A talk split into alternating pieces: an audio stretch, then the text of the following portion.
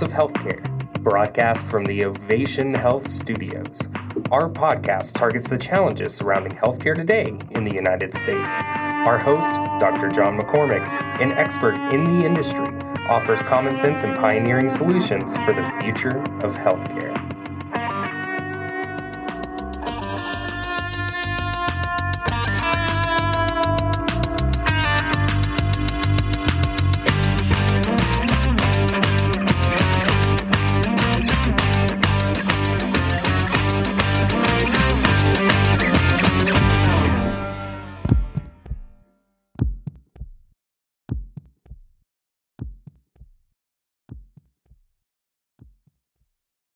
Hey, hey, everybody. Welcome to the Pulse of Healthcare. This is Dr. John McCormick. I'm here with my co host, Chad.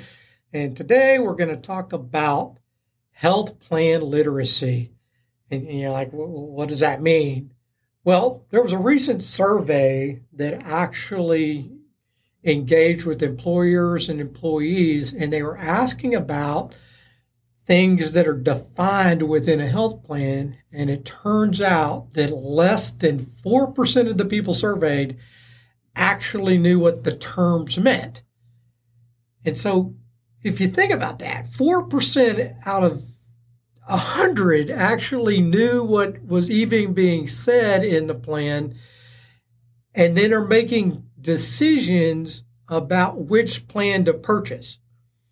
So that seems to be a pretty big disconnect. And it also, to me, is very revealing why people don't change plans, why they stay with plans that are more expensive, and why they're making decisions that they think are economic based, but really have some serious detrimental effects to the delivery of high quality health care.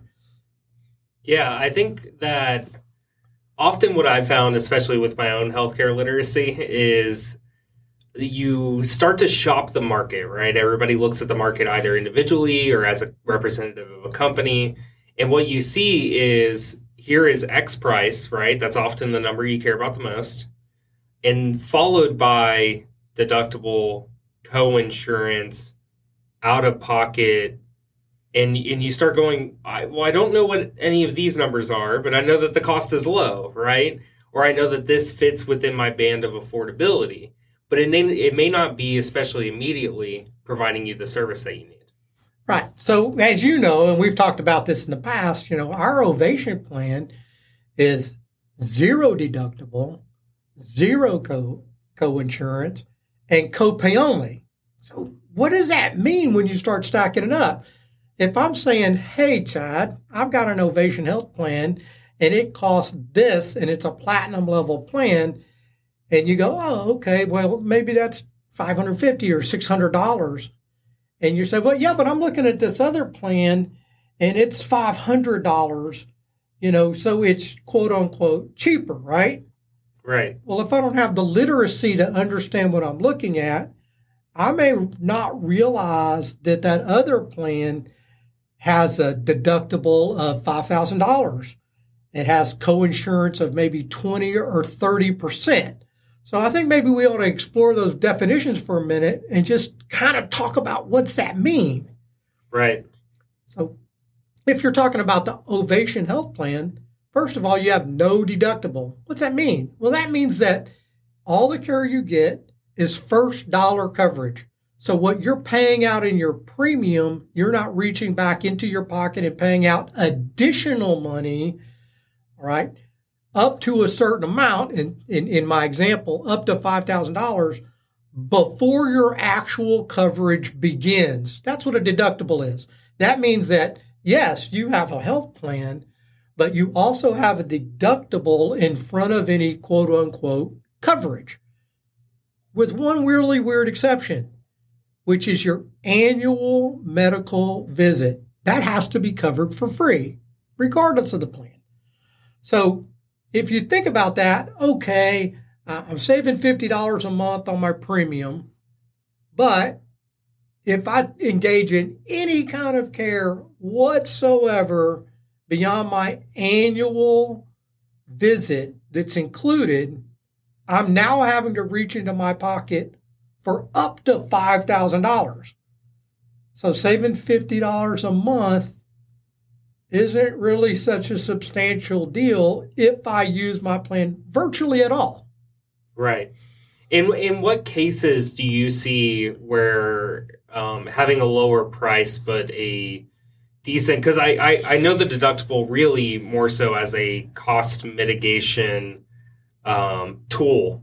You often used as insurance used by insurance companies, right? Right. Um, you see the same thing in in uh, property and life, and there's there's I mean it's it's used in every single field of insurance. Right. Well, it really is. It's cost mitigation. What they're actually doing is shifting the risk for the first dollar coverage from them, the insurance company, to you, the consumer, right? Except you don't know that. So what you end up doing, and, and, and let me throw another number on top of this. Most people in a company, 80, 85% of the people will only use 1,500 to $2,000 worth of health care in any given year. Yeah. Well, if I set a 5000 deductible, then why did I buy insurance? I could have reached in my pocket and paid $2,000 and saved, you know, the six grand that I put out on the coverage. Except I'm scared, right? I'm scared that I might end up in the hospital, eh, you know, and have a big bill. That's why we buy insurance. We're not buying insurance because we're healthy and we know we're going to live forever, we're buying health insurance because we're afraid that we could get sick and you could end up with a big bill. So, in to go back to my previous comment, where do you think there is a possibility, if any, that it is worth having a significantly lower uh, premium for a higher deductible? Is there ever should that ever be an option that people look at and choose when shopping the market? And what are those circumstances? I actually do think there's an there's an opportunity for that. If you're if you're generally young and healthy, right? And and and here's the kicker, and you have money in your savings account. Right. For that catastrophic event. Remember way back in one of the first couple episodes we talked about medical debt being one of the primary reasons that people go bankrupt. And it's not uh, it's not crazy enormous debt. I mean it could be 20, 30, 40,000 dollars you know, but if you're young, 20, 30, 40,000 dollars is a huge bill. And when you can't pay it, it kind of forces you into this bankruptcy situation. You know, so you're like, yay, I saved a ton of money on my health care. I'm only paying 400 bucks a month, but I got a $5,000 deductible and 30% coinsurance, which means if I did have a crisis, uh, First, I got to put out my deductible, and then when the big bill comes in, I owe thirty percent of that bill. yeah, that's the that's the part that you know oftentimes will bankrupt somebody because they don't realize that oh now I've got to pay thirty percent of a fifty thousand dollar bill or a hundred thousand dollar bill, and, and so that's where we look at the next piece of medical literacy in your plan. What is your maximum out of pocket? because that's the only way you can control that cost, right? Right. So if you do have a high deductible plan, you're going to pay that. That comes before your out of pocket kicks in. Then you have to look at your co-insurance. Now your co-insurance could be 20% or 30%, and I've seen plans as about as 40%. Then you have to say, what is my maximum out of pocket? So if I do get a big bill, how much am I going to actually be responsible for? That's what that maximum out of pocket is. So you you might have a 30% that says, oh, you have to pay $30,000, but your maximum out of pocket may actually cap out at 15, which is all you're going to end up paying. Still, you have to consider it holistically, right? $5,000 deductible, $15,000 out of pocket, which means I've got to write a $20,000 check. That's huge. Yeah, uh, there is there's a lot of areas where, um, especially newer generations, look into this type of multifaceted numbers right in front of them, and so I, I internet comes to mind, right? How many gigs of data are you getting with your per month price tag, and then what is the speed in which the internet operates? And these are numbers that the very new generations care about. Um, and when it comes to a health plan, you have to take all of these numbers into account And so you may have the lowest premium on the face of the earth, right? But then you're basically footing the entirety of the cost for half of a year if you're if you're lucky. And then after that, you're still footing a pretty large percentage of the cost. Right. Right. So you, you have to take these numbers together because mathematically you're never going to figure it out by just looking at the first number. Right. That's exactly right. And so that's where you're making a real decision, right? You say you kind of get what you pay for. So if you're paying for an ovation plan that's a platinum level plan and it's a little bit more expensive, you're also getting a ton more bang for the buck because you're not going back in your pocket. Uh, the irony of that is most of the time our platinum level plan is actually cheaper than the plans that do have deductibles and co-insurance. Yeah, so absolutely. this is one of those things where really having the strong medical literacy to be able to go, oh, that sounds great, but it's really not.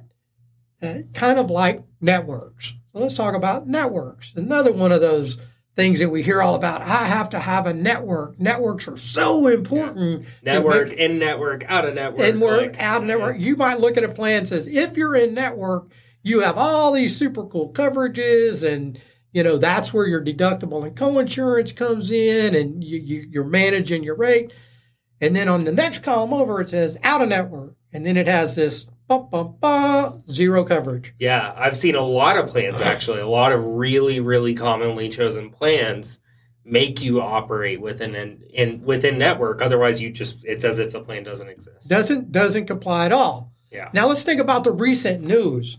We've had complete medical systems like Kaiser go on strike. Now, if that was your plan, and you've got one of these coverages that give you in and out of network limitations, and Kaiser's your network, and now you have to seek medical care and you can't go to Kaiser, not only are you out of network, you're out of coverage. You know, this is where medical literacy is so critical. And, and why we talk about we have an open access network. Do we have a network? Absolutely. We're contracted. We have contracts all over the country. But we also do not penalize you for using physicians that are outside of that umbrella. That's part of our reference based pricing model. Another letter know, reference based pricing means that we will work with any doctor, any facility, anywhere for you to make sure you get coverage. And it's real simple. You call us, we call them, we do a one-time agreement or maybe even a full contract if if we, if the provider's willing to do that. But we can get your coverage so you're quote unquote never really out of network. What we're doing is just engaging in that care in the smartest, most economical way to do that to make sure that you have full coverage and don't receive surprise or balance bills. And not just that, but also don't receive an increase in premium. It, exactly. Right? If we're able to put the work in and uh, achieve that end goal that is both favorable for the member and favorable for the company, the employer group, whoever the TPA is representing, then I mean that that in and of itself will keep your premiums baseline, especially with us. Right. Is, I mean, I'm happy to announce we just renewed 20 groups just this last month with zero rate increase. Now, we already know the rate increases across the market for 2024 are running 7 to 12%. I don't doubt that at all. Yeah. That's what they are. They've already announced it. We're going up. And because of the way we work with our members and engage them and educate them and make them better, more savvy customers, we were able to reach out to those companies and say, you know what, no rate increase this year which technically is a rate decrease, right? Right. Absolutely.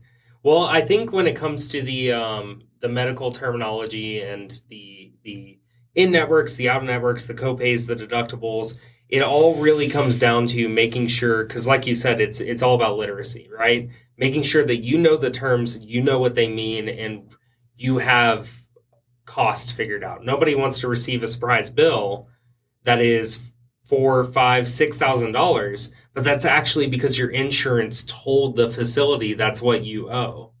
Right. right? And, and it's just because you didn't do the math to start. Right. Didn't do the math, didn't understand, you know, check the box. Oh, look, there's that, you know, $480, you know, bronze plan. I can afford that. Yeah. 60 40 co-insurance. 60 40 co-insurance. Oh my God. And and then and then I broke my leg and now I'm looking down the throat of an eight thousand dollar bill and I'm like, how do I pay that? And Yeah. you know, and, and and if we educated ourselves on the literacy side, either directly or through our agent or broker, and they would have explained, well, you know, if you had bought the five hundred and twenty dollar plan, you would have no money. You you would never receive this extra bill. Then maybe you would have made a, a better decision or a different decision, you know, thinking, yeah, I'd rather I'd rather pay a little bit more and make sure that I have more comprehensive coverage. Right. Absolutely. I mean, it's it goes without saying that knowledge is always power. Right? Knowledge is power. And like I said, when I saw that study that, that said only 4% of the people actually understood even those basic terms that we just covered, that they that they lacked understanding of that.